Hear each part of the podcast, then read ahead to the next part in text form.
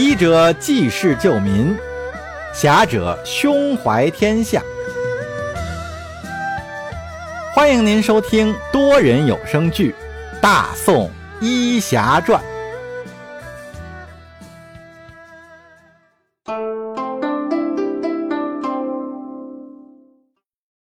第五十八集。知情。耶律婉清眼里泛泪道：“记住，我俩以后不管在哪里见面，都不是敌人。”叶禅见耶律婉清要流眼泪了，急忙说道：“哎，好了好了，不说这个了，我只是开个玩笑，咱们两个呀，永远都是朋友。”耶律婉清伸出手，叶禅稍一迟疑，也伸出手，两人击了一下掌。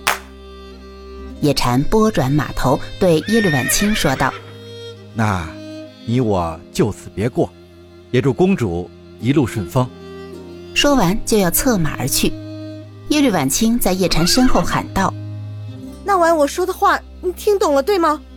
叶禅回头道：“哈哈哈，我听懂了。”耶律婉清又喊道：“那你是怎么想的？”叶禅挠了挠脑袋，装模作样的说：“啊，你说什么？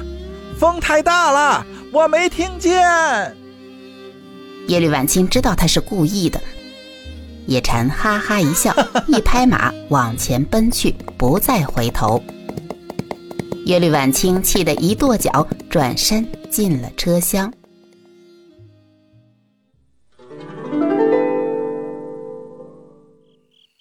晚上，叶禅回到住处的时候，沈世礼和沈世宜都在，他们也知道契丹公主已经离开了定州。他俩主要想过来问问叶禅，是否从契丹公主那里探出了什么口风。叶禅告诉这兄弟俩，没有探出什么口风。沈世宜挖苦道：“妹夫，不是我这当哥的说你，你这光顾着谈情说爱了吧？看你怎么和我妹妹交代。”叶禅苦笑道：“三哥呀，这次我们只谈交情，没谈国事。”再者，他就算说了，我们能信吗？这自古以来啊，兵不厌诈，谁也不知道哪句话是真的，哪句话是假的呀。沈世礼点点头道：“不错，以他的年龄和资历，军国大事还轮不到他知道。不过有一点是肯定的，这次进犯与以前不一样，这一次。”辽国上下会举国来犯。从耶律婉清的言辞中可以知道，他母亲好像也无法完全掌控局势了。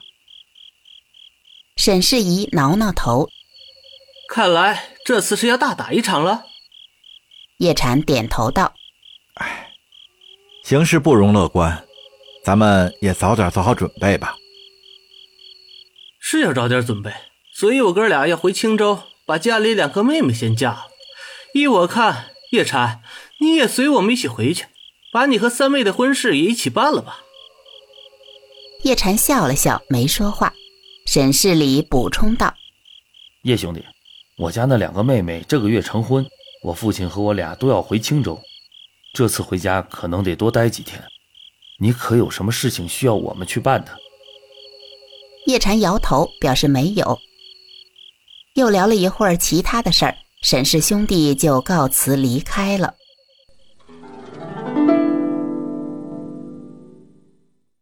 沈氏兄弟回到了青州以后，府里的人都在忙着两个小姐的婚礼，他俩也插不上手，没事可干，就到墨渊那里聊天儿聊着聊着就说到了叶禅救契丹公主的事儿。墨渊根本不知道，因为在信中叶禅从未提到过此事。他想知道更详细，所以就一直追问。这沈世礼和沈世宜也只知道个大概，就连耶律婉清到过青州都不知道，所以他们哥俩的话根本满足不了墨渊的好奇心。沈世礼见墨渊一副急切的样子，就安慰道：“叶禅没告诉你，估计他也没当回事他没想到那个契丹公主会来定州找他。那个契丹公主进城找叶禅以后，我派人盯着了，在定州也就两三天，也不像专门找叶禅的。他们先在定州待了两天就走，也不知道去了哪里。后来过了十来天，又回定州了。”待了一天就回去了，我想他应该是顺路来感谢叶禅的。墨渊听了之后低头不语。沈世宜道：“就是叶禅这小子太傻了，啥也没要。”墨渊却道：“我倒希望他能要点什么。”沈世宜忙问：“为什么？”收了他的谢礼。以后他就不会有理由来找他了。沈世宜点了点头，有道理。难道叶禅这小子还想让人家来找他？沈世礼接言说道：“你别瞎猜了，过不了几天就兵戎相见了，转眼成敌人。估计这契丹公主也是想在打仗之前把这救命之恩给报了。听说契丹人很是恩怨分明、知恩图报的。”沈世宜一听，挠着头说：“应该是这样的。开打前先把旧账清了。”墨渊听他们俩这么说，心里稍稍宽松了一些。是自己太敏感了吧？抛开这两人的身份差距不说，就两国目前的关系而言，就是两个普通人也很难走到一起呀。可自己为什么又这么在乎叶禅呢？当初两个人刚订婚的时候还没有这种感觉，又是什么时候一步一步陷进来的呢？墨渊自己也不知道。等到自己发觉的时候，就已经成了习惯，已经难以自拔了。墨渊也没有心思再聊天了。沈世礼、沈世宜两个哥哥见了此等情形，也就知趣儿的告辞离开了。墨渊忽然发觉好像好久没有去叶家了，于是就收拾了一下，领着明禅去了叶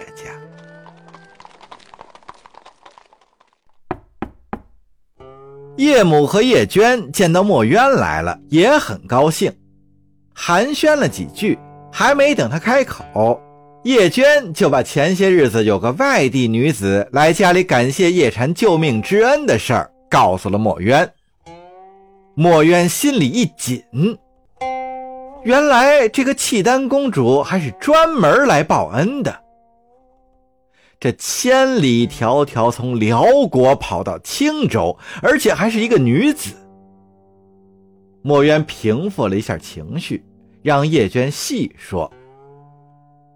叶娟就把当天的情形给墨渊说了一遍。当然，为了避免尴尬，叶娟并没有把叶母说的定亲有隐情这段说出来。听了叶娟的描述。墨渊的心里稍微好受了一些，因为叶禅把他们订婚的事儿都告诉了对方。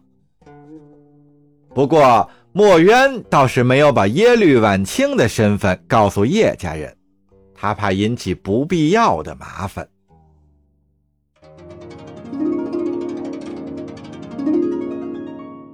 花开两朵，各表一枝。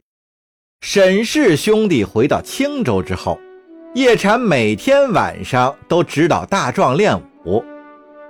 因为这仗一旦打起来，就没有军民之分了，有些自保能力还是有好处的。定州的守军按照沈万达的要求，增加了火器的制造力度。大壮所在的军械局每天都是忙忙碌碌。叶禅没事的时候也会过去看看，借用那里的原料自制了不少霹雳弹，出城巡诊的时候都会带几颗用以防身。沈万达的大女儿和二女儿的婚事都顺利办完了，沈万达也不敢再多耽误，就领着两个儿子匆匆返回了定州。站在定州的城头向北望去，沈万达的心中感慨良多。此时已值盛夏，如果不出所料，再过月余，契丹人就会打过来。这要是定州失守，那这一方百姓可就要遭殃了。可定州能否守得住呢？沈万达的心里也没底。好在呀，这平时是练兵不辍，一般的情况应该是能应付得了的。可是从这次各种苗头看来，都是与以往不同。沈万达心中忽然升起了一种悲壮的感觉。